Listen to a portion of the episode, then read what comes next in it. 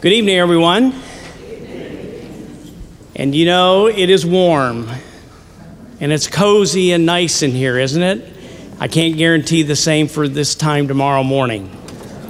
And uh, we'll, we'll see it, but we're glad that you're here tonight uh, on, the, uh, on the edge of the cold front coming in. So, uh, welcome, everyone. This evening, we're here to observe the birthday, the living legacy of the Reverend Dr. Martin Luther King Jr. Uh, Tonight, I'm reminded of Dr. King's words when he said, Our lives begin to end the day we become silent about things that matter. Tonight, we come together in solidarity as a bulwark against complacency, against apathy, and to support one another as we give voice through all means possible to the timeless and I would add sacred causes of justice and peace. To help us with both this personal and communal endeavor, we're grateful to have with us courageous and stalwart leaders from varying backgrounds and disciplines whose vocational commitments and convictions exemplify this call of Dr. King by calling out injustice while furthering equity and the possibility for all people wherever their journey may take them. While fuller introductions will be made in just a moment, I do want to personally acknowledge the Rothko Chapel's 2017 Dr. Martin Luther King Jr. speaker, artist Ed Dwight, who took time from his busy schedule to travel from Denver, Colorado to be with us this evening. Mr. Dwight, thank you so much for making that journey. Thank you.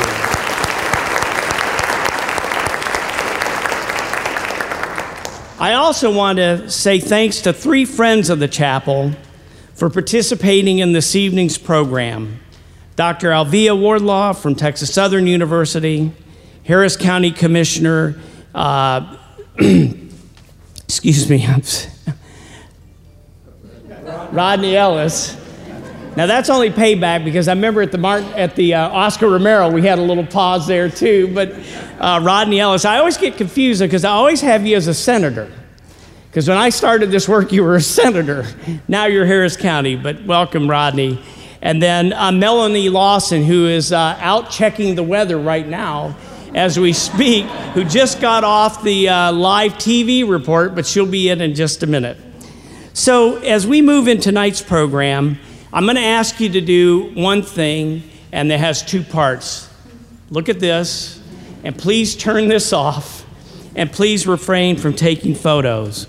Um, for in doing so, you more fully acknowledge each other's presence and at the same time honor the place that you're in, the artwork that surrounds you, and this wonderful gift that was given to us by John and Dominique de Menil. It's now my pleasure to introduce to you my colleague, Ashley Clemmer, the chapel's Director of Programs and Community Engagement, a long title that can really be effectively reduced to simply saying, tonight's Chief Program Curator. Ashley works enormous hours and puts a lot of creative time and energy in ensuring that the chapel's programs are of top quality and really do involve and engage the most of the community that we can reach. Ashley will give you a little more background as to the genesis for tonight's program, introduce our speakers more fully and properly, and describe the format for tonight. Again, I want to thank you very much for being here this evening. I look forward to visiting with you, and I hope you look forward to visiting with each other uh, on the plaza at the reception after tonight's talk in the presence of Barnett Newman's Broken Obelisk. And as you know, and if you don't know, first time introduction, a piece of public work, an artwork that gives voice and perpetuity to the life and legacy of the Reverend Dr. Martin Luther King Jr., who we are here to honor this evening. Ashley.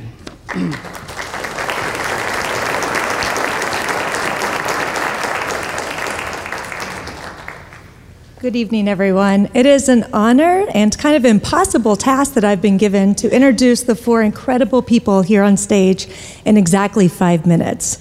Um, so bear with me. For tonight's program, Monumental Decisions Art, Politics, and Social Responsibility, we could think of none other than the four individuals that you see on this stage to really explore this conversation. And the one man in particular who I want to spend the majority of this introduction focusing on, Mr. Ed Dwight, was really the ideal person in thinking of monuments and the exploration of monuments in this country. So, this man's resume reads former Air Force test pilot and America's first black astronaut candidate, IBM systems engineer, civil aviation consultant, executive pilot, real estate and construction entrepreneur, and restaurateur. And this was all before devoting the next 39 years of his life to art endeavors. Since his serious art career began in 1978, Dwight has become one of the most prolific and insightful sculptors in America creating over 128 monuments, memorials, public art installations, chronicling the many contributions of African Americans to the America's landscape. Born in Kansas City, Ed, Ed left to join the U.S. Air Force in 1953. After pilot training, Ed obtained a degree in aeronautical engineering from Arizona State University and served as an officer and pilot. In 1961, he was chosen by President John Kennedy to enter the Air Force's experimental test pilot school as a prerequisite to becoming America's first black astronaut. Unfortunately, the assassination of President Kennedy terminated any chance for Ed to go into space. In 1966, after 14 years in the military, he left the Air Force.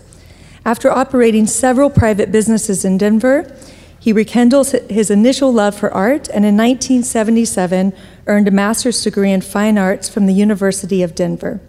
In 1974, the state of Colorado offered him a commission to create a series of bronzes entitled Black Frontier Spirit in the American West to honor the contributions of African Americans in settling the American frontier.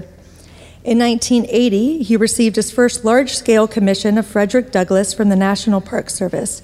Recent memorials include an Underground Railroad memorial in downtown Paterson, New Jersey, a memorial to Medgar Evers on the Alcorn University campus in Mississippi, the Denmark Vesey Memorial for the city of Charleston, South Carolina, and his largest memorial to date, which is really what introduced the chapel to him and his work, which is the Texas African American History Memorial, recently installed on the state capitol grounds in Austin, Texas, and dedicated to the emancipation of the slaves on Juneteenth Day.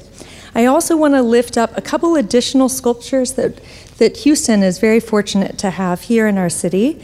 And that's in Hermann Park stands a life size sculpture of Reverend Dr. King. And at the George Bush Intercontinental Airport lives the Mickey Leland sculpture. Now, while I still have three more people to introduce, so just bear with me, I think it's impossible to read a bio like that without taking a moment to just give this man a warm round of applause.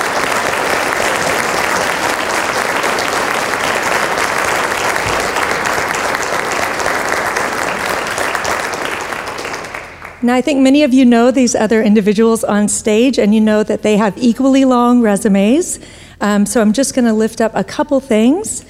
Rodney Ellis represented a Houston district in the state Senate for more than 25 years before assuming his current post as the Harris County Precinct 1 Commissioner. He was recognized as a leader in economic development, education, civil rights, budget issues, responsible environmental policy, tax cuts for the middle class, criminal justice, workforce development. In addition, he served three terms on the Houston City Council and as Chief of Staff to the late U.S. Congressman Mickey Leland. Next, we have Dr. Alvia Wardlaw, who serves as the director and curator of the University Museum at Texas Southern University and professor of art history. She is the first African American to receive a doctoral degree in art history from the University of Texas at Austin and currently serves on the boards of the Orange Show Foundation and the Emancipation Park Conservancy in Houston. In addition, she was recently appointed as honorary trustee by Museum of Fine Arts Houston and continues to serve on the Scholarly Advisory Committee of the Smithsonian National Museum of African American History and Culture as a trustee of Wellesley College. And last but not least, joining us tonight as the moderator to help facilitate what I know and you know will be a very rich conversation is Melanie Lawson. Is that all? I have to say one more thing. I have to say at least one more thing, if nothing else, um, which is I would be remiss for not lifting up that um, she is also the daughter of the Reverend Bill Lawson, who is a very significant civil and human rights leader here in Houston, and he's in the audience tonight.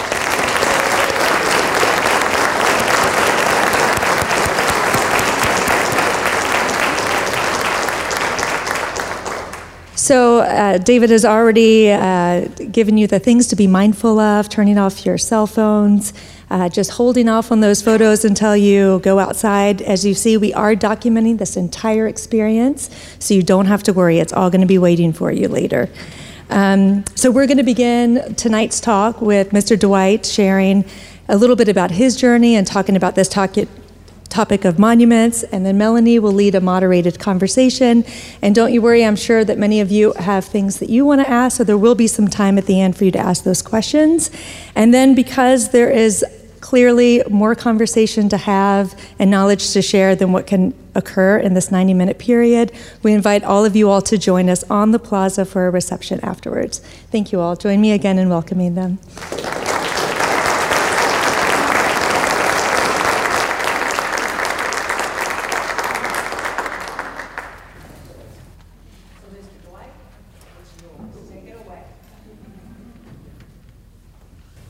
Thank you, thank you, thank you. Uh, I want to thank all of you. I didn't realize it's going to be a full house. Uh, you know, uh, uh I, I, really want to specially thank the Rothko, uh, uh, the Rothko family and David and Kelly and Ashley, who were very patient. I'm kind of hard to get along with sometimes, and and they, they called and stayed with me and all that all that sort of thing. Uh, and, and I've got to thank Dr. Wardlaw, who Dr. Wardlaw doesn't remember it, but uh, uh, I had a workshop picture school sometime. It's been a long, long time ago when I was just getting started. I kind of didn't know what I was doing, but, I, she was kind enough to give me a workshop. uh, what can I say about Commissioner uh, uh, Rodney Ellis. Uh, this guy has been with me for a really long time. He didn't know me from Adam, and somebody recommended him to this strange guy in Denver, Colorado. Uh, and, and, he jumped in there and was, was, on my side and worked me through the whole Mickey Leland issue because uh, monuments and public art, uh, people just think somebody makes a decision to put them up there, and all of a sudden, like magic, uh, they get up there. Uh, and Rodney picked me up at the airport yesterday and took me to church. we was in church for two hours. now, I live across the street from, uh, uh, I'll tell you about it some more. I'm a Catholic, right? Uh, and so, Rodney takes me to the church now. I was cool because I lived across the street from a, a Holy Roller church, and they, and they really got down. and, and so Rodney took me to church, and then Rodney had to uh, show me his art collection, and I had no idea this man had an art collection like this. But uh, uh, it was really enlightening, mostly from Africa, and uh, and, and, he showed me some stuff that uh, I was very, very familiar with African sculptures, but not African painters. And, and, and this man has a collection that's totally out of this world. Uh, but I thought he was going to stop there. He took me to his office. Another hour or so. uh, so so we finally, we, uh, you know, finally we got home, and uh, we had, had, been up since four o'clock the, the, the day before. I mean, to, to, get here. So, so it was an exhausting day to say the least. But I love you, man. After this, he's, uh, you know, uh, you know, he's totally my man. Uh, uh, you know, I, I, would like to fill in a couple of blanks. She did pretty good with the, with, with, the, you know, the intro because the intro. I, I, was thinking the other day anybody has ever gone to a winery, uh, you know, and I want you to think of a funnel, okay, and putting all these grapes with the stems and everything in the funnel, you know, and something happens in the funnel, and, and at the bottom of that funnel comes out a great glass of wine. And so that's kind of what my career has been about. Uh, and, and, it's been about doing a whole bunch of different things and ending up trying to find a purpose for, for life. And, and, uh, and, and Dr. King's view, uh, his whole view was about service, really, and, and, and all of his speeches and all that kind of stuff. I've done seven memorials to Dr. King. And in the process of, of doing all those seven memorials, uh, uh, my methodology uh, uh, of finding the truth is to read and read and uh, listen to every speech uh, that this man did. Uh, and I, and I learned so much, but I got I got to back up a little bit because in the process of me doing all of these things that she was announcing, there's this myth that uh, that uh, I, I, was this scientist guy and this astronaut guy and this pilot guy, and I left there and I got into art because I have nothing else to do.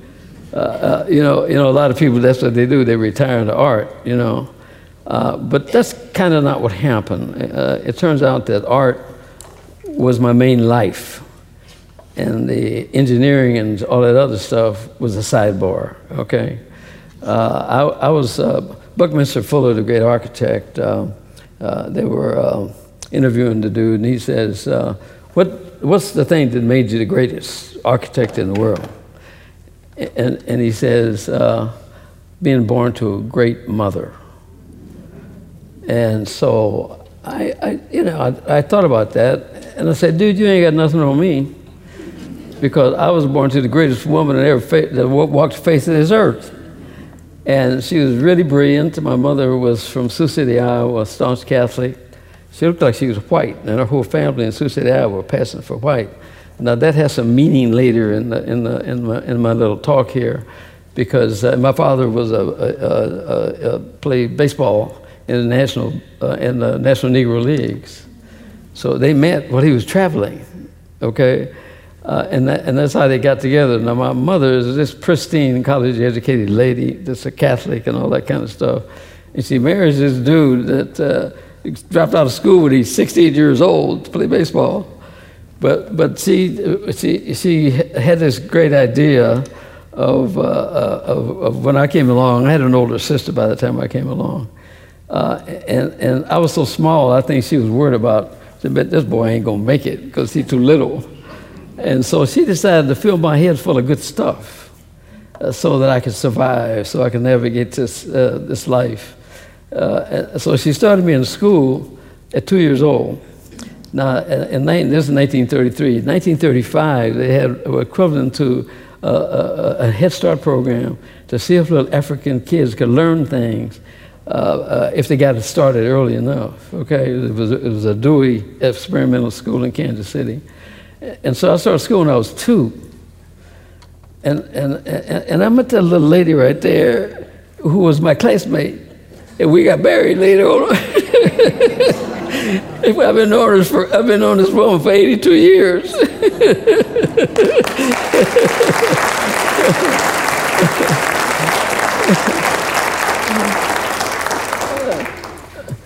so anyway, uh, those, uh, we started, and right away she saw some artistic kind of things going on. Okay, uh, at three, she she had me in every art class that could ever be, okay? And, and I, I, was, I was running back and forth to art classes and, and, and, and going to my little preschool and all that kind of stuff, you know. Uh, uh and, and, at four years old, she decided that uh, she taught me, she taught all of me, my sister how to read really, really early uh, because uh, she was a book person, right? And she got me a library card when I was four. And I lived in that library. And I traveled all the world in that library. Of course, they didn't want to give me the card because I was so tiny. And my mama looked like she's white. And she wanted to know, why are you babysitting that little colored boy there, you know? So we, we, had some, we had some difficulty with this association between my mom and I, okay? But because they didn't want to give me the books because they thought I'd tear them up. And I became their best customer. And so I spent, uh, I traveled the world uh, in, in, in, those books. Uh, so now I'm two and three, and I'm going to art classes and taking all the art. Now, the art itself was cool because I was making jewelry.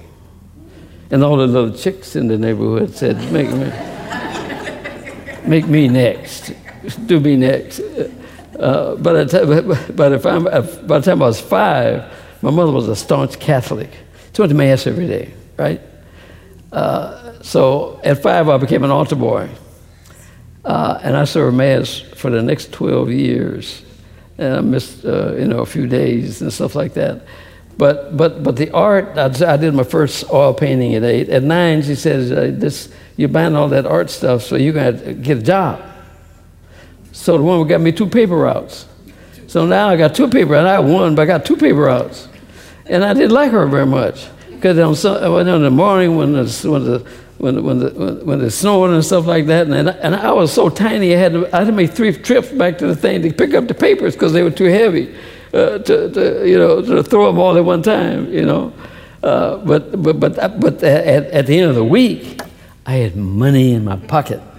And that was the coolest part of all, you know. Uh, as, as, as we grew and we, we ended up, I, we, I lived on a farm and I'm taking a little time with this because this is, a, and to me, the formulation of what people are about almost all their lives. These things that you're learning when you're a kid and the kind of responsibilities and, and, and having this global view of life that I was getting by going to the library. Now, I had one other thing that, was, that, that was a factor in my life. There was a fantasy factor.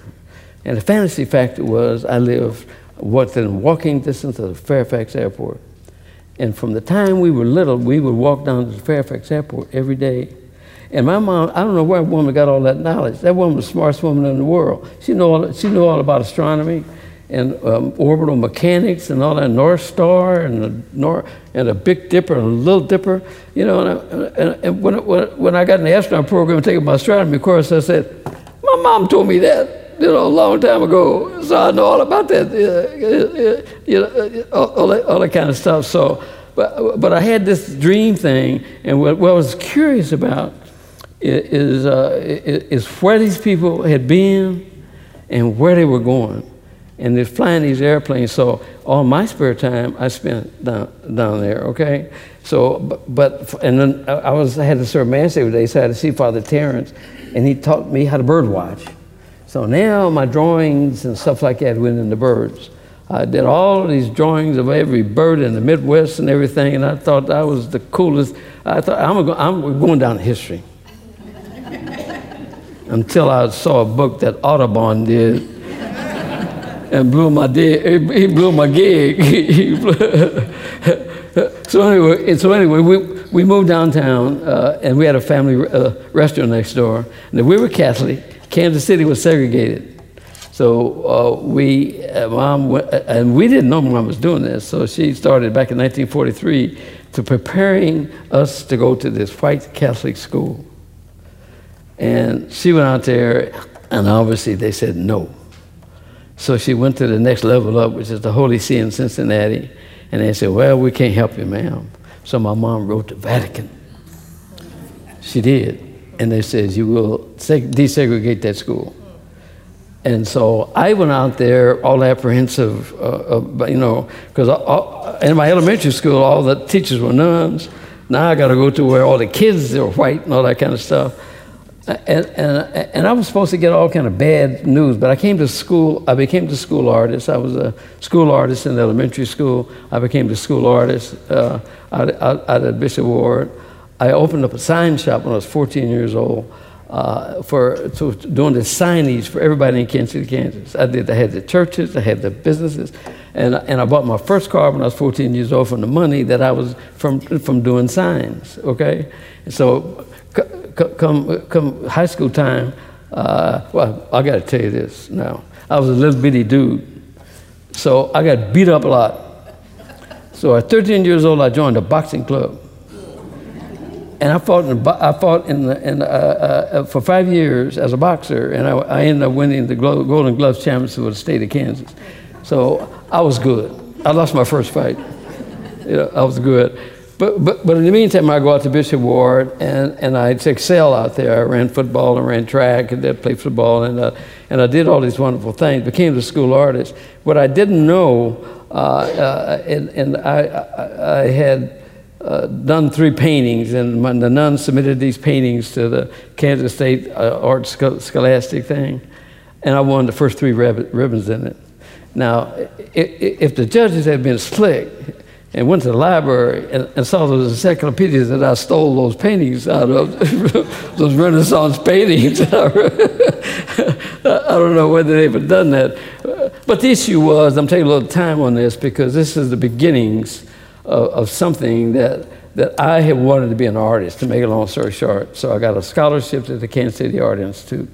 And everything was working for me. I was happy. And my man sat down with me. He said, Son, what are you going to do with your life? And he said, I, I said, I'm going to be an artist. He said, No, you're not. Because I'm not going to take care of you the rest of your life. And I said, Well, what do you think I ought to do? He said, You're going to be an engineer. I was thinking he was talking about a train engineer.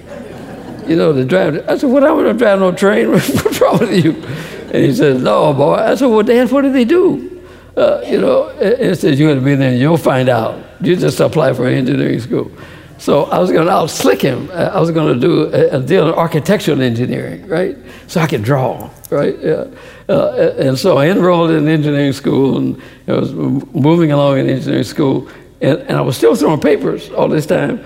So on the cover of one of the newspapers uh, was a, a, because I had looked at this pilot stuff. This was my secret thing, the pilot deal you know, because I never thought I'd be going to be no pilot. Come on, let's get real. I really wanted to be an artist because all the planes were driven by white guys, you know. And I, I didn't know they would let a black guy near it except to clean it out because when I was going to the airport when I was a kid, I got a nickel and a dime. That's where I hung out there for cleaning out the airplanes when these guys came back from hunting trips, okay? And, and so that was my gig uh, you know, and my imagination, my dreams were just uh, rolling and this going to be uh, this play. It was a play thing in my mind. Okay. so, so, so, the meantime, I, I, I submit to, to, uh, to, go into engineering school, uh, and, and, and on my paper route, there was a guy on the front page of the Kansas City Call, a black newspaper in Kansas City, and it was a black pilot from Kansas City, and it was five foot four inches tall, like me. And I said, damn, they're letting black folks fly airplanes. So I immediately applied uh, locally, and he told me to go to Delville, you know. So I wrote to Pentagon, like my mother wrote to Vatican, and they said, yes. so, so they sent me to Denver, uh, and they sent 33 of us to Denver, Colorado, uh, uh, uh to test for pilot training.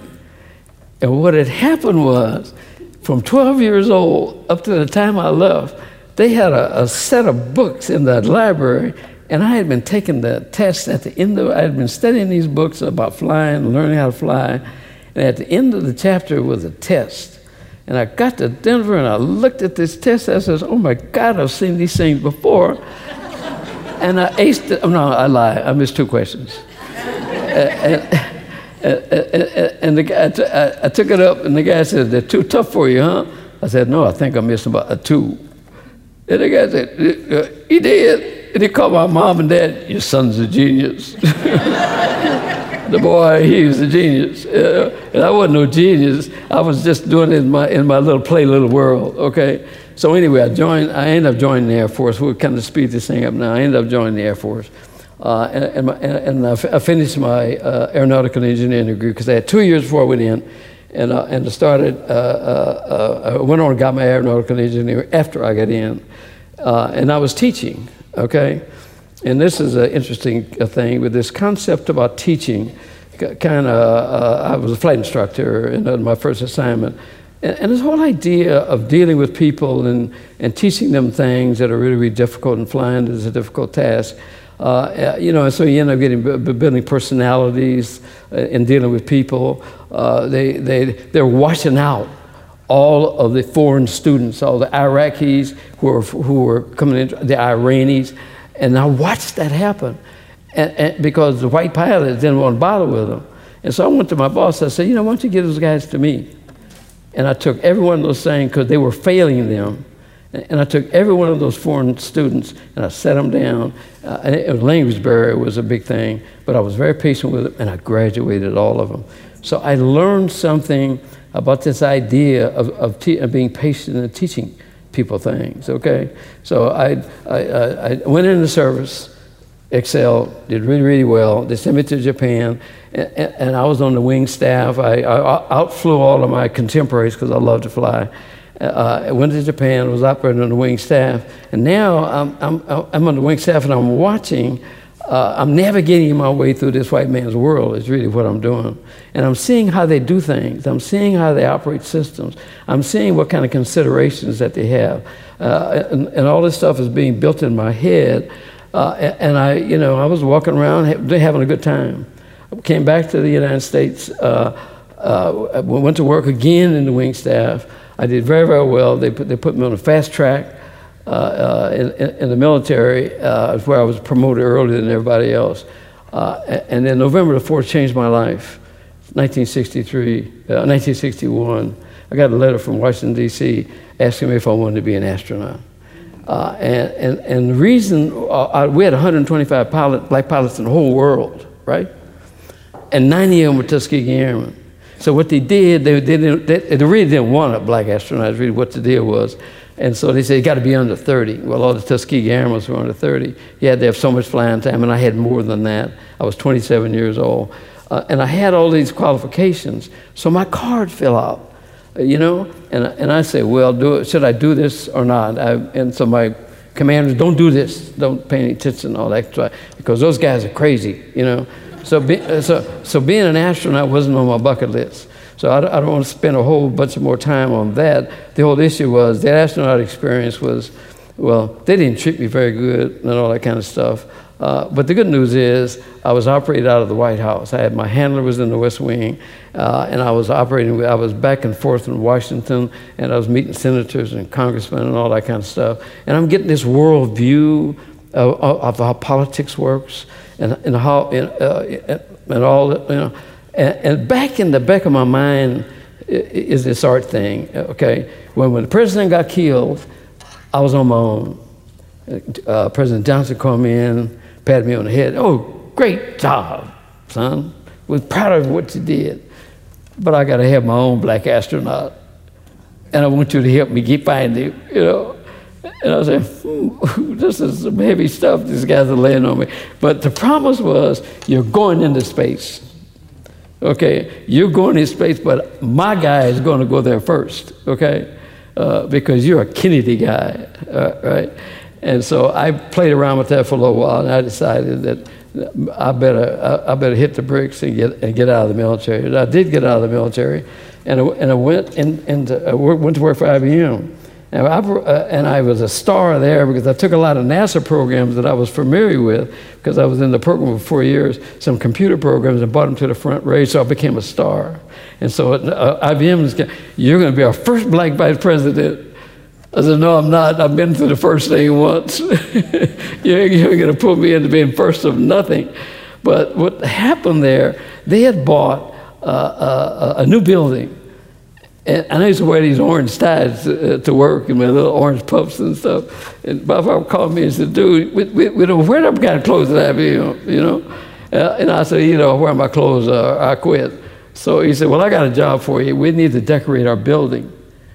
Uh, and you're going to do it, not make the art, but, but you're going to manage the, the bill, I mean, the decorations building. So I said, fine, you know, and I went to galleries and I started bringing the art in, and, and, and they said, no, no, that's not what we want. So I was going to Boulder, in my office in Boulder, and I had this crazy idea. I, I went to their publications, and I drew down 200 IBM publications. And I, we, my kids and I went down to the basement, and we made collages of their own on their own brochures. And I had them in these color fields, and I framed them with non-glare glass, and took them down there. And this is exactly what we want, right? This is it. Where'd you find this guy? I said, I found him. He's good. he, he, he's good. The boy's good. so, so, so, thir- so 30 uh, paintings later, you know, and a whole bunch of metal sculpture work later that I did because I really kind of got into metal sculpture work. Okay, uh, uh, uh you know, I, I, he says, Dwight, I can't pay you because you work for IBM. So form a company. So I formed this company, and, I, and I wrote, wrote uh, the, I sent him an invoice, and he doubled the amount of money. I said, "Damn, you can make you can make money with this art stuff." Uh, but, but I quit IBM because they try to send, they try to promote me out. So I quit IBM. And that's where all this other stuff comes in. I opened up a chain of restaurants and, and I had a, a, a aviation, executive aviation where we were flying people all over the country. And I was just doing everything you could possibly do. I, I, I was at a meeting and this biggest builder in Denver, Colorado comes up to me and he says, man, I've been listening to you talk, Dwight. He said, You're the smartest colored man I ever met in my life. And I said, Dude, you haven't met very many colored men, have you? and he says, How much you make? A couple hundred thousand a month? I said, Man, get out of here. And he says, If you want to make a couple hundred thousand a month, call me. And so next thing you know, I called this guy. I had about 20 suits, and I, and I stuck his, his, his, card was in my pocket, and I was looking for this card. for, for weeks, I was looking, trying to find this card. It was in my pocket. Anyway, I met this guy, and, and, and by 4 o'clock, we, we had Dwight Development Associates. And this guy got me millions, a couple of million dollars in lines of credit. And he told me to meet me at his house. Uh, and and, and, and I, I, said, at 10.30 at night, you know, first, that first day, I said, man, this guy's a pervert. I, said, I ain't going to your house at 10.30 at night. and so I get out there, and his beautiful wife meets me at the door, and I says, thank God. So, but anyway, my long story short, this guy taught me the construction business, okay? I was out of his house from 10 to night till 3 o'clock every morning for six months, every night. And I ended up with one of the largest uh, general contracting businesses. And why I'm telling you this is because Memorial Building is not unlike uh, building apartments and condominiums. I built the whole city of Parker, uh, where you got to consider not only the things that are above ground, you got to consider the things that are below ground. Okay, and artists today, you know, they want to do the art thing, but there's there's infrastructure, there's site selection, there's 10 tons and tons of things that you got to consider uh, when you're building a memorial, because it's just like building uh, a building. Okay, and, and, and in the meantime while I got my, uh, got my uh, construction company, I, and, I, and I had all the stuff, the Cuda. I had a Porsche and a Mercedes, and uh, it was my Bill Vista doing cru- cruising, and Barbara's Cadillac, and a little blue Volkswagen, and a big truck with roll bars with the lights and all that kind of stuff on it. So, so I, was, I was on this roll. And, and, and in 1974, we elected the first black lieutenant governor in the state of Colorado. And George called me, and, and, and I, I had an art show because I was picking up all these little pieces of metal on my construction sites. Uh, and I was taking them home, and on the weekends I was welding them together. I was making all this art because we had bought this big house, and I was decorating my house. So, so I was taking paintings and putting sculptures on paintings, and, and, and so George Brown was over my house, and, and I had an art show, and I sold 45, I made 60 pieces, I sold 45 pieces of all this metal constructed art, right? And so George calls me to his office at the Capitol building, and George says, Dwight, I was over here. What he did, he bought three of my pieces and then he paid me for them. That's how it started. so I ended up, I ended up over his office, and he said, Ed, they want to do a sculpture of me as the first black lieutenant governor for the state of Colorado, and it's going to go in the Capitol building. I said, George, why are you talking to me? And he says, because you're going to do it. And, I said, uh, George, I don't model. I weld things together. Uh, you're going to do this sculpture of me because I got big plans for your life. Now, what you do is you go down to the library and you get a book and you teach yourself how to do this. And I want this sculpture of me because when I get through with you, if you'll listen, uh, you're going to want to be one of the greatest sculptors that ever lived. And, and I said, George, how, uh, how, how's that going to happen? he said, well, let me tell you something. He said, you know, black people have been on this continent for 300 years plus, okay?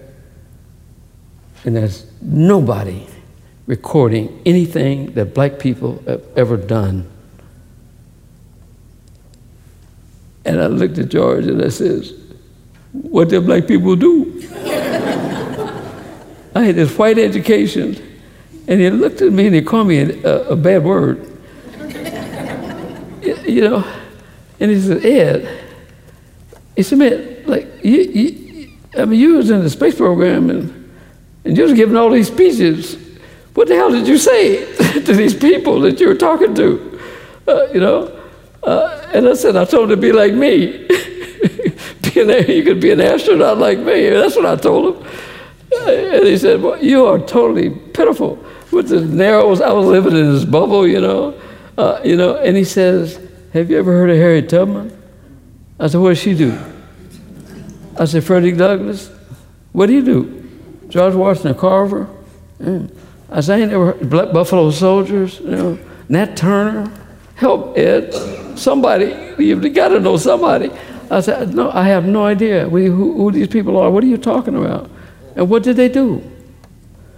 And he says, Ed, look, here, here I, am going to help you with that. But what I want you to do, I want you to take that jet you got out there, and I want you to fly around this country, starting in Washington, D.C., and I want you to go to every museum, city park, gallery, think of it. And I want you to find me some black images. And I said, man, this dude's crazy, man, but I was going to go do it. So I, when I came to Washington, D.C., and uh, I took 4,000 pictures of all these sculptures and stuff. And, and I, it, very humbly, I went back to George and I said, you're right. I could not find any black imagery in the public, in the public domain, George. So he had eight books that he had stacked. I don't know where he got these books. He said, you go read these books and you come back and see me because I've got a huge project for you that the state of Colorado is going to give you. Uh, and we want to know why blacks came west. And so I took, got my library book and I went down there with my Polaroid cabinet with my calipers and I was measuring. Oh, well, see, in the, in, in, in, in, the, in the white folks' instruction book, they're all white people. Uh, and so black people have a little wider noses than white people do sometimes, uh, you know, and they have a little thicker lips, you know. And so I'm trying to distinguish between, you know, is this, uh, I, where can I buy a book that's got black lips and black noses and stuff, you know? So, so I know how to model them and stuff, uh, you know. Uh, but, but, but I got over that, uh, and, and this true story. One month later, I had George come over my house. I did it all wrong. You're supposed to do it in clay, and I did it in wax. And George came over to my house, uh, and I took his glasses off and put it on the thing, and it fit perfectly. And his, uh, Rosemary started crying, oh my God, you know. So I finished that, that sculpture, uh, and now uh, uh, I have a commission paid for by the state of Colorado, and I'm doing all the rest of this stuff. And so what I did, I got so interested in this, I dropped all the rest of that stuff and enrolled at the University of Denver uh, uh, and got into the master's degree program at the University of Denver. Now, I got a problem. My degrees are in engineering and they had bachelor degrees, and I didn't have a bachelor's degree in art. And so I had to take my little portfolio out to Bill Strawn and explain to him that, you know. And so I went in as a TA teaching assistant, and six months later I was running the sculpture department. And I, I ran the sculpture department there for four years. But I learned, because uh, I, I didn't know a damn thing about art. That's what I came to the conclusion. I knew nothing about art systems, how they worked, uh, you know, and the Catholicism and, and, how all this stuff worked and the, all, all the art movements. So that's where I, uh, that's what I, I didn't learn a darn thing. I was really trying to find out how to model. So I got, I got this project. I got to make horses, I got to make cowboys, I got to make all these things. But, but, but here I was in the master's program. They assume you already know how to do all that stuff. But so I spent a lot of time doing art history. Uh, but, I, but I had to teach myself how to, how to model and all that kind of stuff. And so I, I got that project finished. We, we, I, uh, the Park Service jumped all over it. And the next thing you know, uh, uh they called me up and said, Dwight, we saw a magazine article on this wonderful thing, but I didn't do eight sculptures like they asked. I got so excited about what I was, I got this whole brand new world that I'm looking at. Black folks did, man, they did so much stuff. I, I can't find all the stuff that they did, you know. So I ended up with 50 bronzes in this thing, not eight. Uh, because eh, you know the first black jockey was black, and the jockey that won the Muscatine Derby jockey, I mean, was black, and the Buffalo Soldiers, and the Seminole Scouts, and Rodeo Cowboys, and Bill Pickett, and uh, I mean, I was just going crazy uh, with, with, with recording all of these black images. Okay, so the Park Service got a hold of it uh, uh and invited me to St. Louis uh, say, we want you to come to St. Louis, and get some public uh, exposure uh, to you. So I was there, I was supposed to be there for, uh, for two weeks. They extended the show for, for three months because of popular demand. Uh, and I talked to them into letting me sell. And I, told, I said, you can't sell in a, in a, a government park system. You're out of your mind. And I said, you know, you got that gift shop over there. Uh, and y'all sell all kinds of stuff out of that gift shop. I said, I'm not going to put no prices on the, on the sculptures, but, but they had a little number on there, and they walk in there and they say, I want number four. and I shipped 40 bronzes around the world out of that show. They sent me to Harper's Ferry, uh, and they said, We've been looking for you for the last five years. I said, What? what? We've been, we have five memorials that we want a black sculptor to do because we thought it was appropriate that a, but we couldn't find a qualified black sculptor to do these things. And lo and behold, I, they gave me, Frederick Douglass was the first one they gave me. Uh, uh, and I said, this is, blah, blah, blah, I'm in the memorial business. And I'm, I'm sitting up there, and he said, we assume you've done a, a lot of, you know, large scale pieces, like, so you know, and I lied. I said, Oh, yeah, I've done a few. he said, Got any slides? I said, Oh, man, I left them at home. God, I forgot. I'll send them to you. okay. Uh, so, so anyway, Ike Hoover was my handler. And, and so bigger than the devil, now I'm in, the, I'm in the memorial business, okay? And so now, the, for, uh, from there, uh, because of the context system, how the system works, I, I ended up, uh, uh, uh Vice President Coca Cola saw my work and says, We need you in Atlanta to do, the high, do a show at the High Museum. Now, I didn't, I thought I mean, museum, Jesus Christ. I didn't know the High Museum was about the fifth rated museum in the United States of America. Oh my God. The next thing you know, I'm at the High Museum. And, and, and, then from the High Museum, I met Tom Cousins, who, who sold all the stuff to Ted Turner.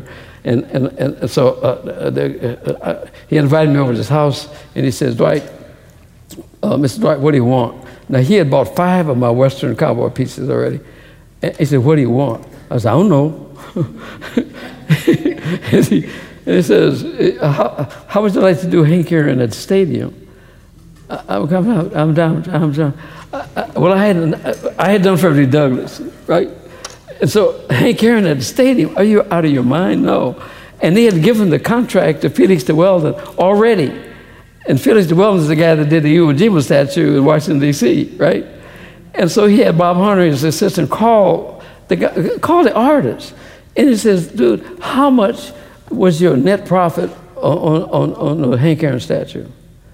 Uh, and the guy says, 60000 so Tom Cousins wrote him a check for $60,000 and said, Dwight, you, you got it, it's yours. And from there, it expanded, and I, and I was, there 13 memorials in Atlanta, okay? And, but the one that changed my life and changed my mind and changed my whole idea, uh, because, uh, you know, I was gliding into this space about making money. You know, because George said, you know, I know guys make 10 million. So I was gliding into this space about making money, but I was kind of doing something else good on the side, you know. Uh, and, and the third memorial I got, uh, Coretta Scott King came to the unveiling of, of uh, Hank Aaron. And she said, Can I talk to you this evening, Mr. Dwight? So we met at the hotel, and they came in through the kitchen with their entourage. I don't know what that was all about. We sat down. I said, We want to do a sculpture of Dr. King from Morehouse College and, and, and, and, it, and it was going to be uh, uh, nine or 10 feet tall.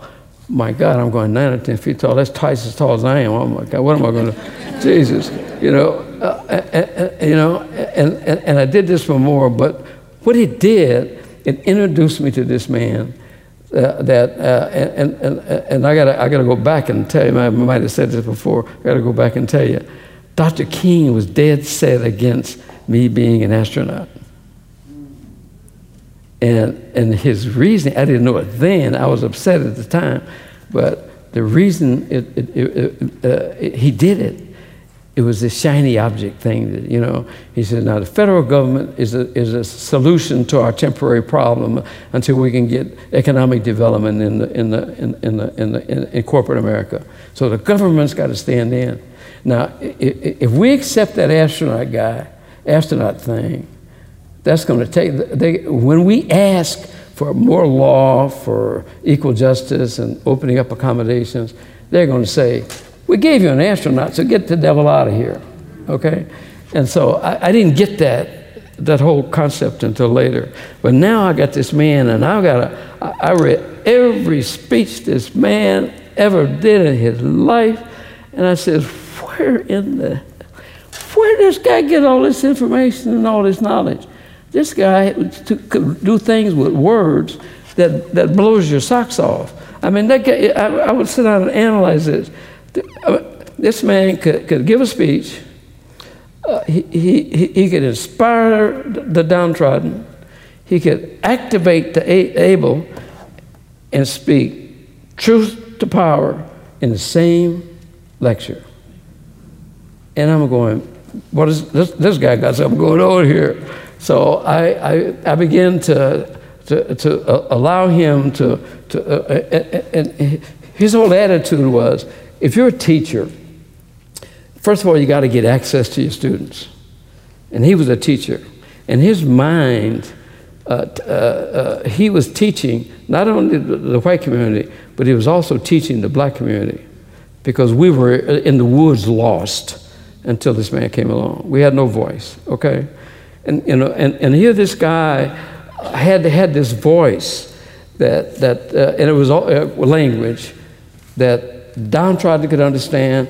And, and, and, if you listen to him, he, he, he, he would assume that you didn't understand that part. Uh, uh and so he would explain it. If you listen to his speech, and what I meant by that is this, okay?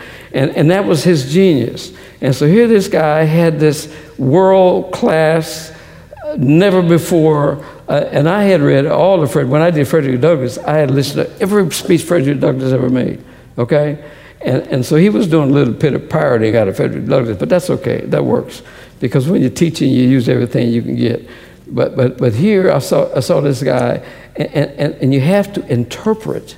You have to have a message of interpretation to, to not only the downtrodden, but you're trying to get the people's attention that you, you need their attention for, to make any kind of progress.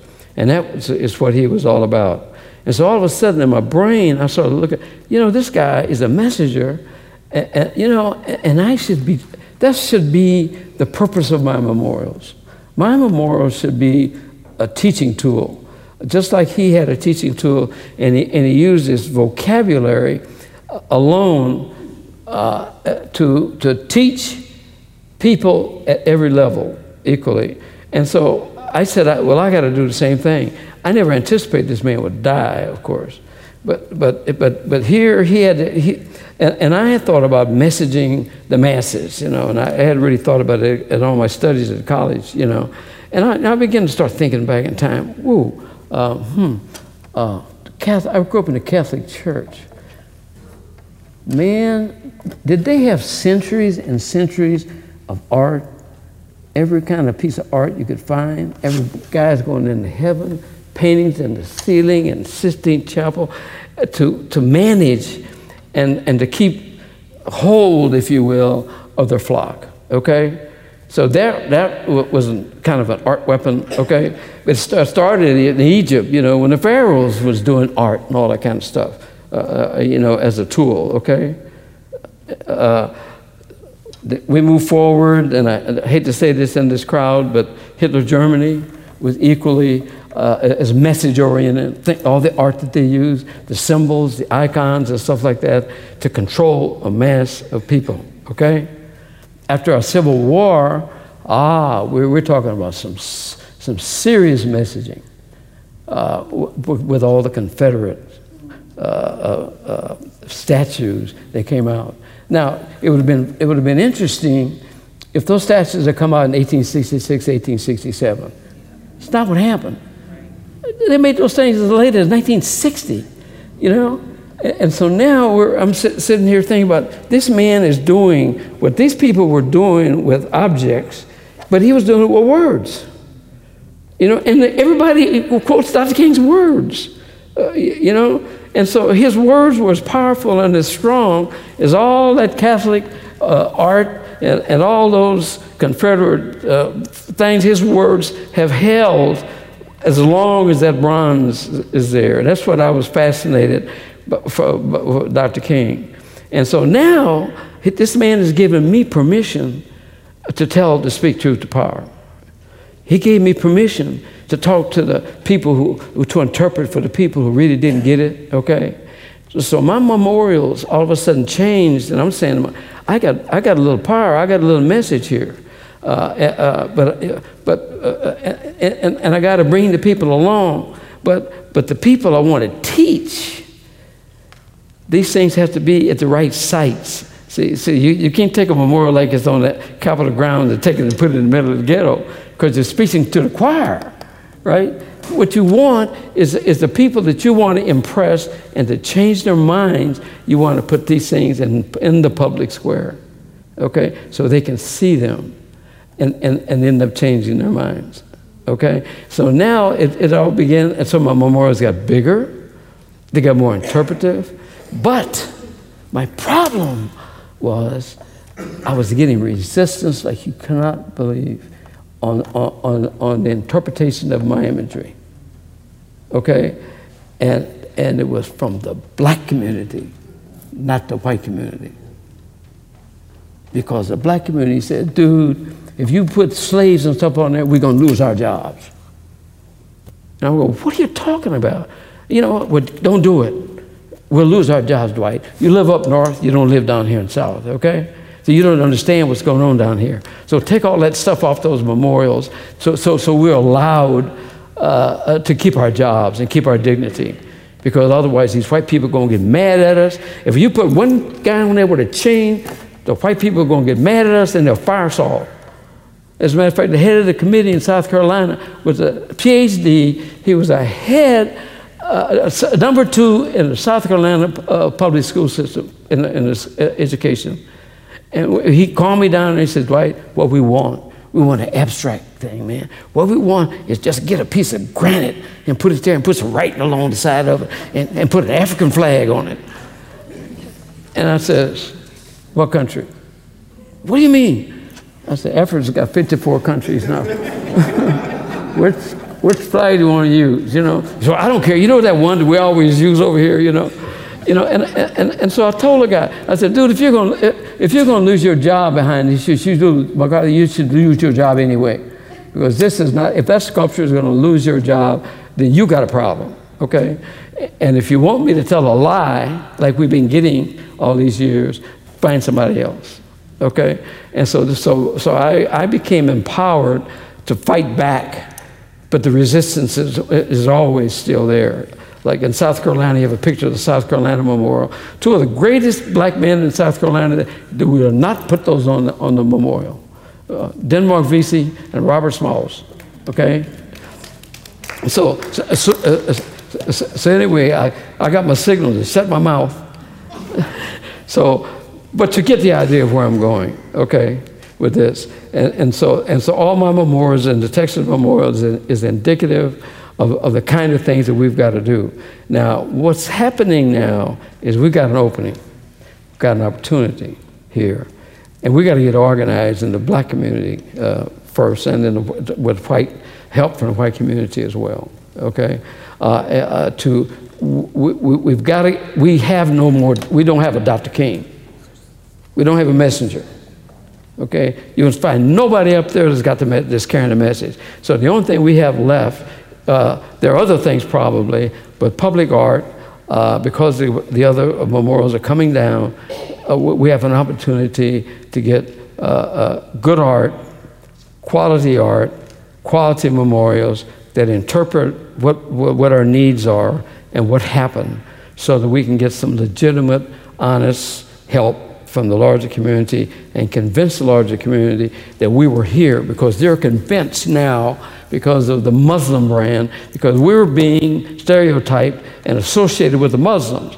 Uh, because all the meetings that we're having with the joint meetings for the, for the committees with whites and blacks so we can bridge the gap, the, the white, they've got, they're convinced that black people came over here last week.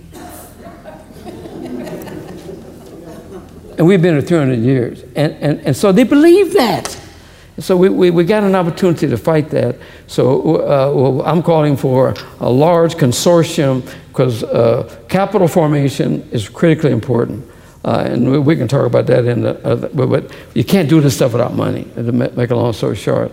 And, and I'm in the, the money raising business because I've got to pay for my memorial. So, anyway, thank you, thank you, thank you for having me. Okay.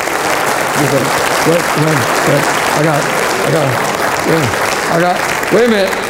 I got, I, I, I'm gonna, I'm gonna, I'm gonna, I'm gonna volley through. I got one more story about how important these, these things are. In, in South Carolina, you got a picture of it. There's a guy named Vern Smith, uh, uh, uh, and he was in the audience while, when I made the, the, the, the presentation of the joint session. He calls me up to his office and said, he said, Mr. Dwight, you really are an intelligent man.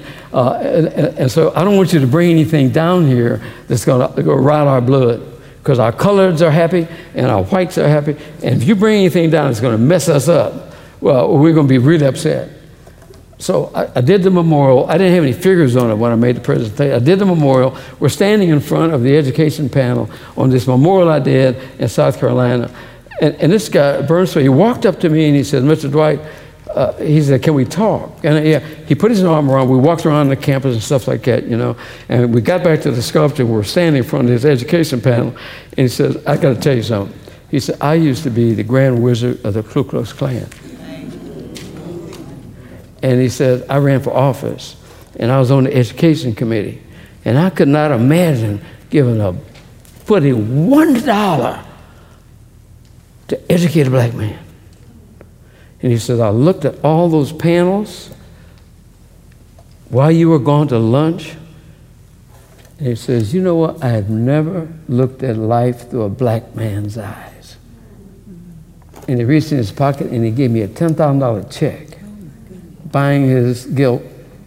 He says, You, gotta, you, you, you must have some expenses, you know. Uh, and he walked away, and the man was crying. Now, here's the, that man was, late 60 year old man, ex Klan guy, that had gone through one of my memorials and was crying because he didn't understand what this was all about. Because he was a white bigot, and now he got converted. So, thanks.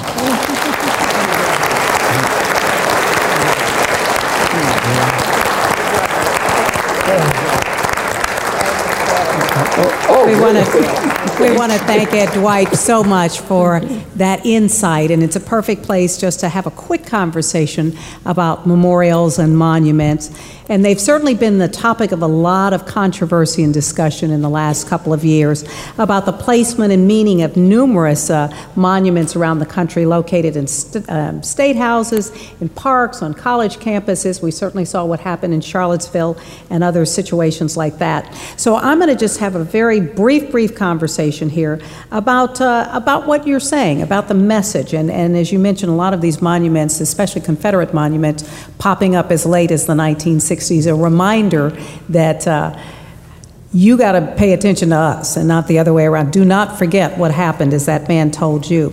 So let me just ask real quickly: uh, Do these monuments and memorials um, do they engage the entire community? Should we get into battles over, you know, statues and men on horses? And I'm going to throw this at the commissioner first because uh, I know this is a conversation that you all have had to have, uh, kind of off the record.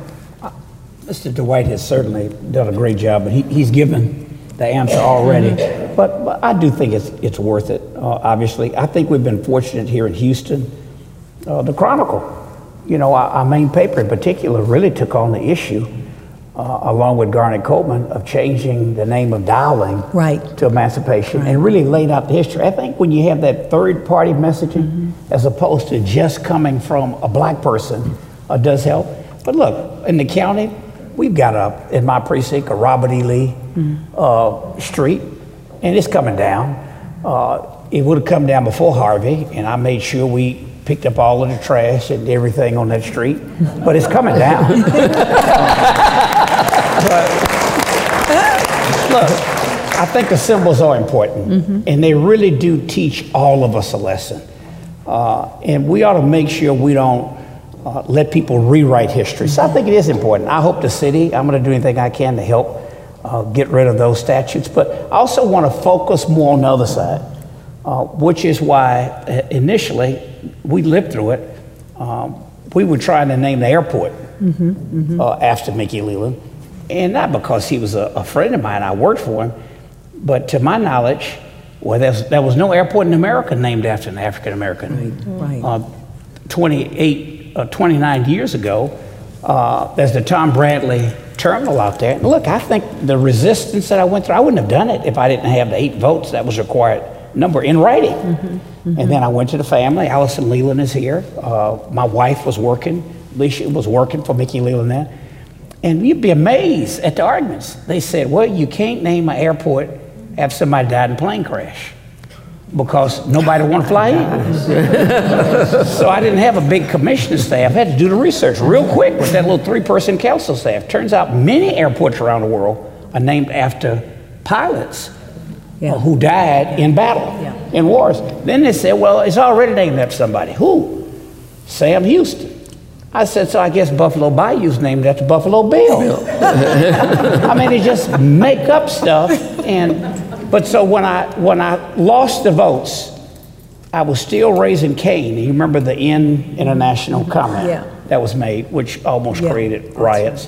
So although the family or Allison didn't agree, I backed up because they threw some money on the table. Mm-hmm. I knew I was going to lose. I wouldn't get the votes when they mm-hmm. delayed it 30 days. And uh, so I knew I could get some money. I was trying to get 100,000. And Ed, you, you gave us a cut. Uh, that wa- I wanted a black sculptor to do it. I knew about you because of Amelia Parker in DC, used to work with Black Caucus, and because Mickey Leland was into the black cowboy thing. And that was your thing back then.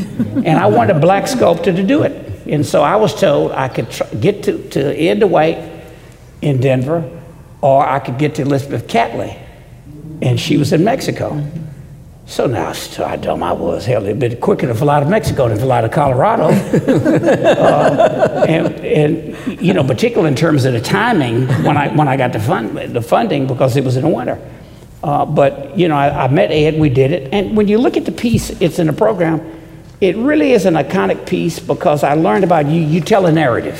Right, right. And when we did the one uh, at the state capitol, you tell a narrative. I, I do. I'll, I'll close on this because she's given my speech. She's done it, done a great job. Uh, you know, I remember some controversy that we got on our end. Legislators, they didn't want the uh, the chains on the slaves. I remember, well, hell, you think we're stupid? You think they were volunteering? I mean, some people were offended. Now imagine somebody's offended because the chains are there. But to go back to your original question, I wouldn't be offended to go down Robert E. Lee Boulevard. Not only am I offended, I'd be embarrassed.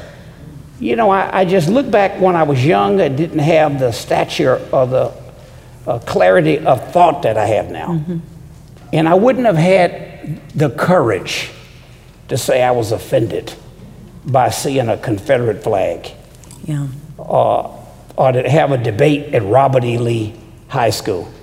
Of course, I knew it, but I just walked passively in silence with my anger. Uh, so I think it's both. First, you get those down when they're inaccurate about history, and you also tell the true story in such a way that hopefully it evokes the kind of emotion uh, that the distinguished gentleman in South Carolina had. Well, I want to ask uh, Dr. Wardlaw. Uh, there is perhaps one of the best examples of, of a monument to an ideal and to a person right out here and that is the Broken Obelisk, uh, which was dedicated by the de Menils to uh, Martin Luther King. Yes. And my dad tells this story. I, I assume, for the most part, there is a lot of truth to it. That it was offered to the city of Houston as a public memorial in, in the name of Martin Luther King back in the early 60s, and they said, uh, thanks, but no thanks, or perhaps it was the late 60s. Um, tell us a little bit about that and what that monument means. I was walking around the monument before I came in, and um, all of that history came back to me. And that piece is iconic in so many ways. Um, and it speaks to its presence here in front of Rothko Chapel, speaks to the history of this city. This was in 1968, soon after the assassination Okay. of Dr. King. The de Menils had offered to match a grant that the city received to purchase this Barnett Newman. And as you know, he was a great modernist sculptor. So the Municipal Arts Commission was very excited about getting this piece. Um, the de Menils had, um, with that match, the request that it be dedicated to the memory of Dr. King. Well, when I was doing the article um, for the book on the de Menils, I worked in the archives. And the material that you would find was fascinating because it was being bounced around from the Art Commission to Mayor Louis Welch back to the de Menils like a hot potato. Yeah. They wanted the Barnett Newman and all of the cachet mm-hmm. that that would lend the city, but they could not accept this plaque, this dedication. So Jean de Menil, speaking truth and power to power, spoke to City Council. He requested a meeting to speak directly to them after it kept, Ann Holmes had written, the art critic at the time, had written um, this article saying, we really want this piece, but yet this, this would set a precedent. And in summary, Jean de Menil simply said, sometimes it is important to set precedents. Mm-hmm. And if not now, Then when yeah. would we honor this man? That piece originally was supposed to be in the reflection pool in front of City Hall. Mm-hmm. So the de Menils determined, fine. We want it this way. They bought the piece themselves, and in designing the chapel, worked with Barnett Newman and establish the reflection pool. And it's that kind of um, intense determination and sense of what is right for a community that set the de Menils aside in a, in a different, set them apart from the rest of the, the powers that were at that time. Well, I do want to give you all a chance to ask a couple of questions, but uh, I had just one or two more, and I especially want to include uh, Mr. Dwight in all of this. Um, there are a lot of things that I think we all thought had changed, certainly in the last nine years when Obama was president. The country has now reached this point of maturity or this point of diversity. And then 2016 happened. And we realized that perhaps a lot of things have not changed. So I want to just briefly talk about the issue of race and race relations. And as somebody who spends a lot of time poring over history books so you can translate that into something visible that people can, can react emotionally to, um, do you find yourself encouraged or disheartened by where we are today? Uh, no, I I mean, I, I'm, a, I'm a kind of a kind of a positive guy, and, and, and I have fought a, a some against some very very great things. Some I won, some I lost, and all that kind of stuff. But the answer is resounding. Uh, we're, uh, I'm, I'm upbeat and positive about this whole. I mean, because we have an opportunity now. Uh, It's all couched in uh, uh, raising cash, okay? Uh, uh, because uh, I would call for a $50 million uh, uh, deposit and, and addressing the right people to get that done with my little crazy vision that I have about getting things done. Where, where we have a 50, a 50, a $50 million pool. Uh, and, and, what I would like to do is organize uh, our, our black producers, our black sculptors, uh, because what happens, uh, everything they're doing a memorial, the black artist uh, gets screwed mm-hmm. royally on the amount of money that he gets. It could be a quarter of a million dollar project. He might walk away with forty thousand dollars. And, and the way this whole thing is set up, the, uh, the construction companies, the foundry, and the granite guy, and all of these guys come along, and where you think you're walking around with this quarter of a million dollar deal, uh, you know, all the money is being peeled out uh, to, uh, uh, to, to, to, the system, and the system ain't black. Right, uh, let me right. put it to you that way. So, so those things we, need to come together and coalesce on and have some large conversations in the, in the black and the white community who people who sympathize with this uh, and, and to pull this together because what has happened since those uh, they start taking those memorials down Every black person in the United States of America say, well, they've taken them down. We got a chance to build a bunch of them, and I'm, I'm inundated with mm-hmm. projects. Mm-hmm. Uh, have to do with we want to do a memorial because, uh, and we're going to throw it in their face because we're going to melt the bronze and uh, the Confederate guy, and we're going to pour that bronze into a, into a, a, justice piece, you know. And I said, well, that's, that's a little off the, a little off the wall for me. But no, I'm, I'm, I'm seriously encouraged. But we, we have a lack of training. There's no place to go to learn how to build a memorial. Okay, uh, and, and and the people that they that they think uh, will help do that uh, they'll, uh, because the guy won an election and he just got in and, and, and, somebody was the head of this club and somebody the head of that club and we put them on these committees. They don't know anything about art mm-hmm. and, and so it's hard to talk to them about some of the things that, that artists need to talk to them about uh, rather than getting people who have resources to help this thing along. But I am tr- truly uh, very, very interested in raising about $50 million. To be able uh, to build those memorials. To, to be able, the and then uh, I would like, my dream state would be to have a, a, a national coalition uh, of, uh, of Alvia Wardlaws. I mean, I'm serious about this. You know, okay, uh, you, you like you want a memorial here. I got Ron Carter, I got I got uh, Harriet Tubman in, in Beaufort that I got to do. I got Ron Carter up here. I got uh, another Dr. King came up uh, two days ago. There's five million dollars, and I got all these things coming up. You know, and my problem is. First of all, I can't find the help. Right. I can't find right. people. You can't physically right. do them. Right, right. right. You know, so well, what I'm saying to you, if we could get a, co- a, co- a, a coordinated group of people it wouldn't be a full-time job, but we would meet every now and then and say, look, uh, if, if, some enterprising guy could go out and raise $50 million, yeah. uh, and, they, and they would come, and the artists, every one of the artists would get something out of this thing.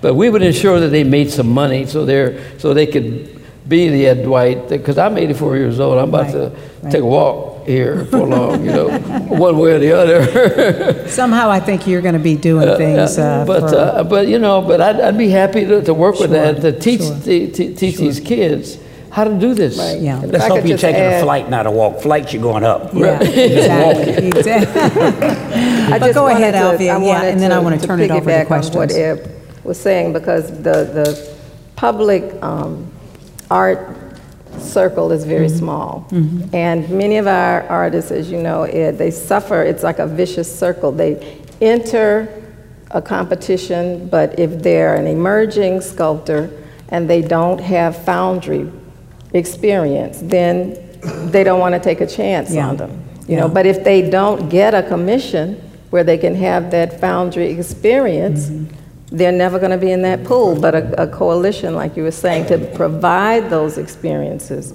for younger artists is, is really critical. But I do want to pull the conversation up, even from art, if you all will forgive me, and to ask you about race relations and whether you take heart or you're frustrated. Certainly, we've seen over the last few days the uh, uh, controversy swirling um, about the comments made by the president.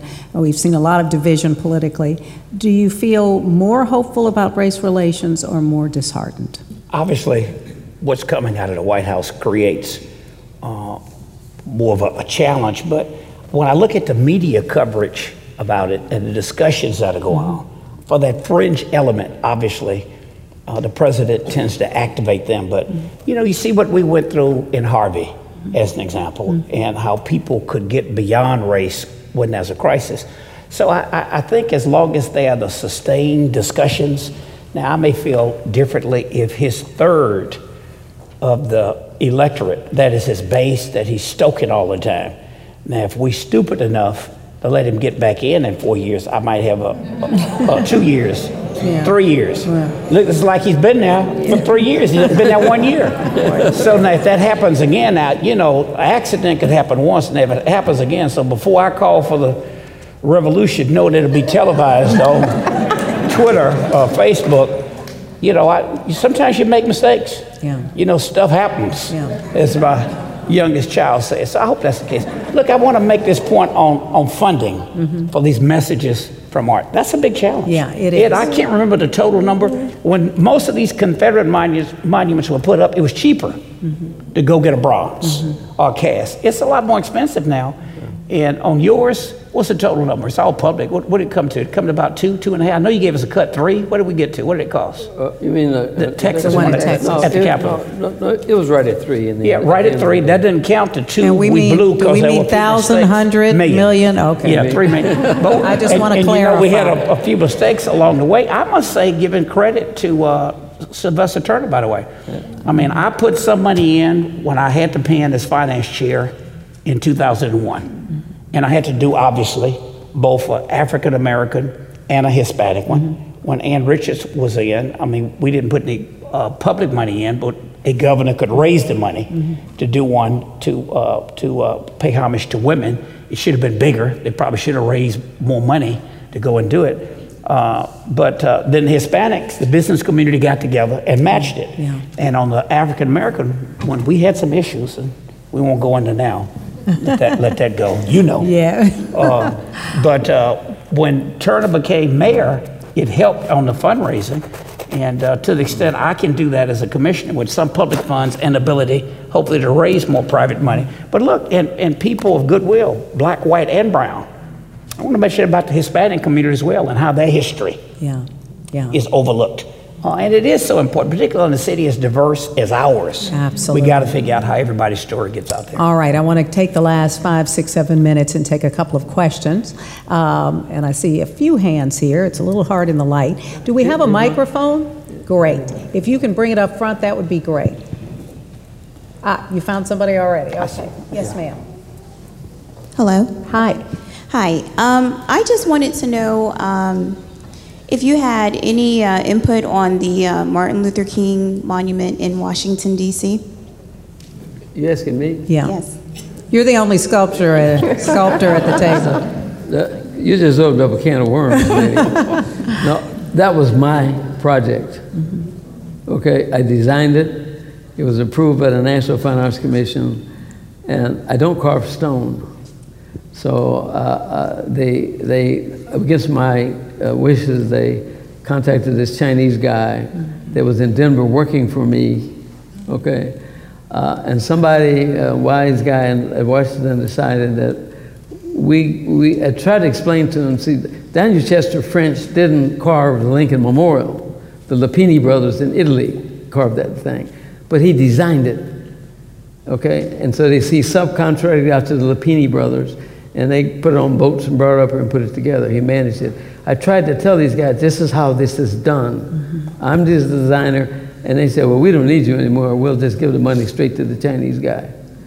Uh, so I naturally just kind of walked away. They offered me a lot of money to, to uh, uh, you know, and I, that, I said, I don't want, I don't want, it, I want your money. But anyway, that was my project, and and you see what it turned out to be, and I'm not very happy with it at all because uh, it, uh, it, they ended up with a design that was not mine. Interesting point, yeah. Uh, he- Yes, ma'am, go ahead.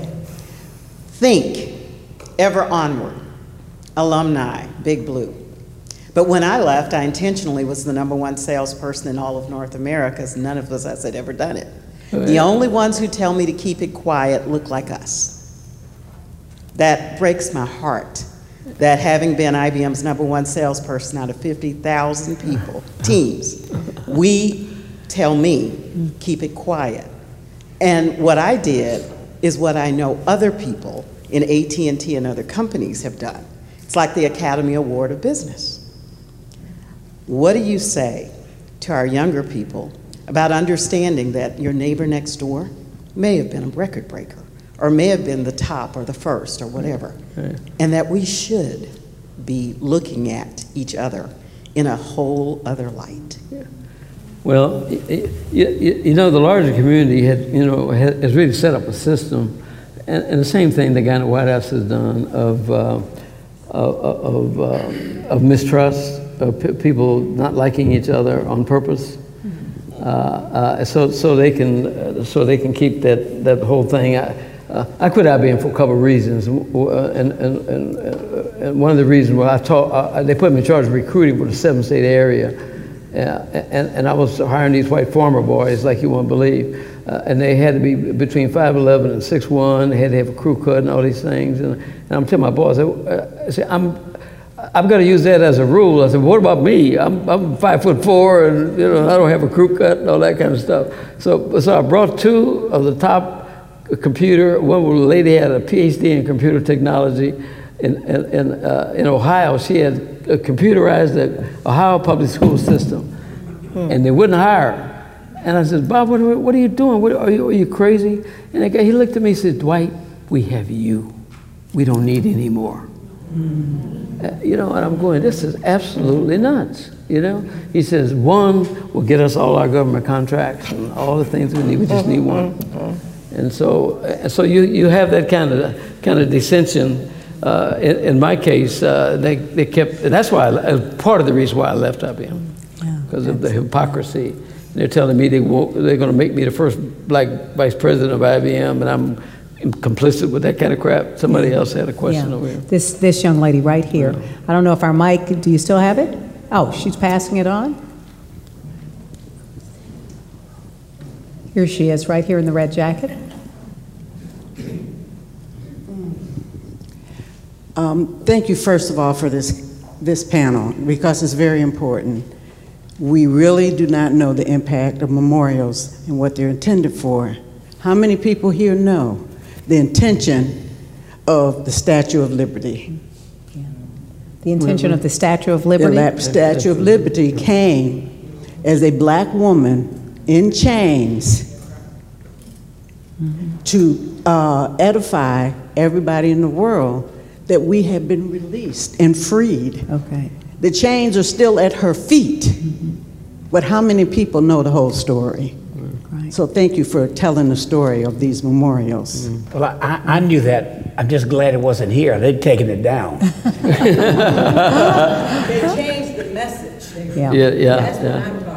Yeah, the message, yeah, yeah. I think we can take one more question and then we'll, do you have somebody over on this side or? All right. Yes, thank you very much. Um, You mentioned that uh, your father was not happy about your proposition that you become an artist, and he encouraged you to go into engineering. We hear that so often, that um, parents are concerned that if their children become artists, or they get involved in any way in the artistic community, that they're not going to have any money, and that they're going to be suffering, and increasingly more that they're going to be living with their parents.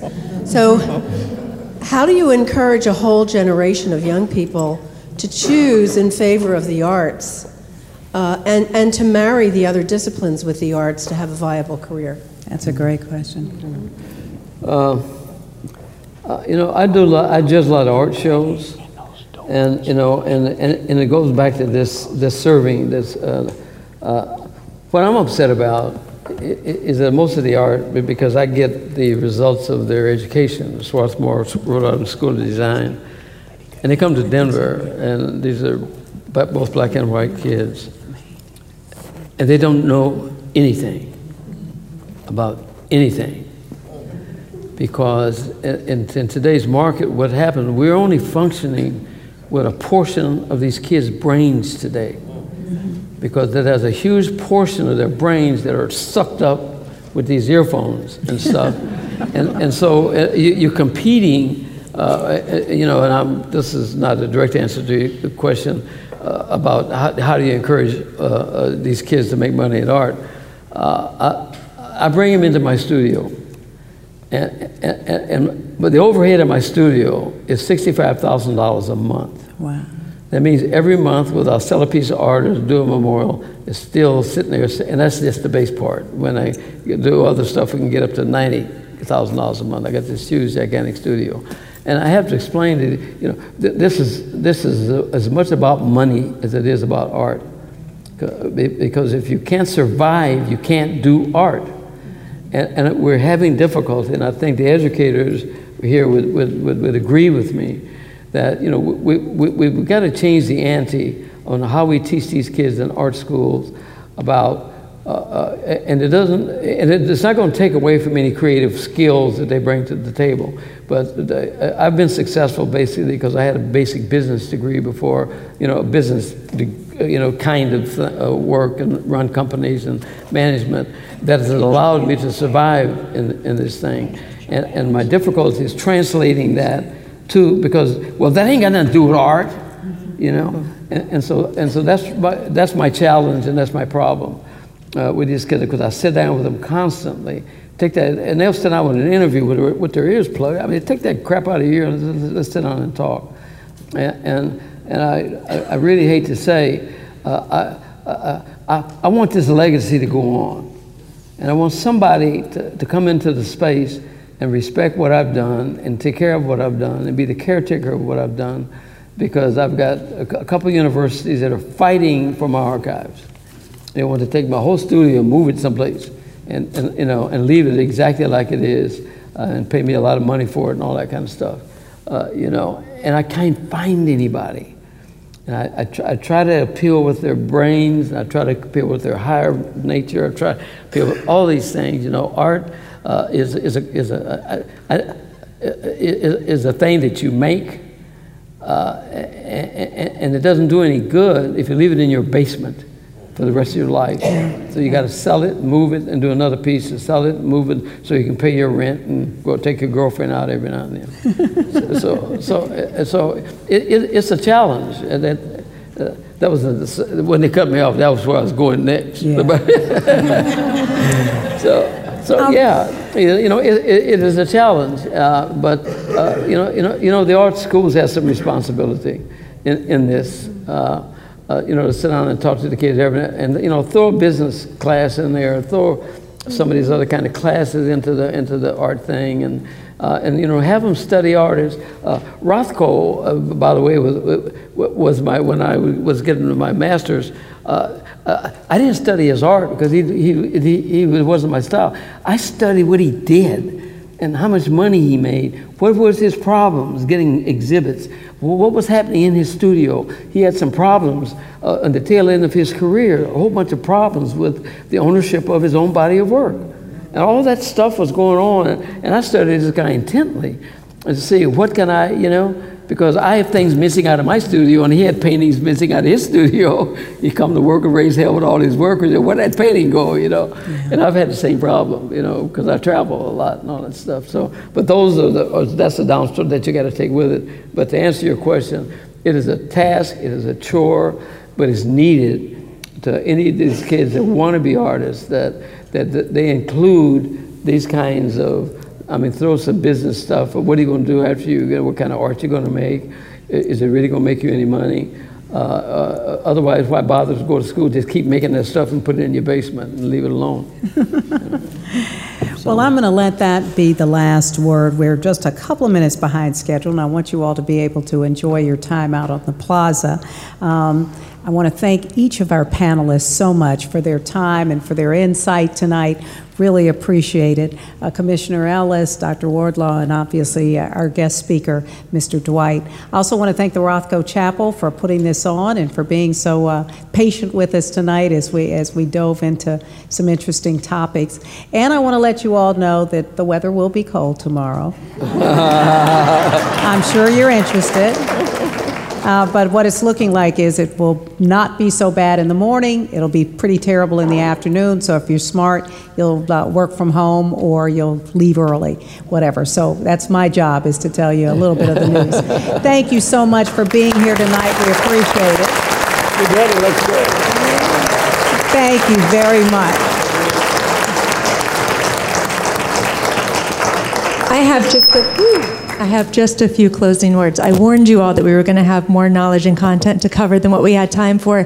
The good news is that we do get to resume this conversation on the plaza. I'd like to ask, since we have so many people in the space, if you could use the two center aisles to exit. And our guests are going to be exiting out of the side door. They'll meet you outside. Thank you all.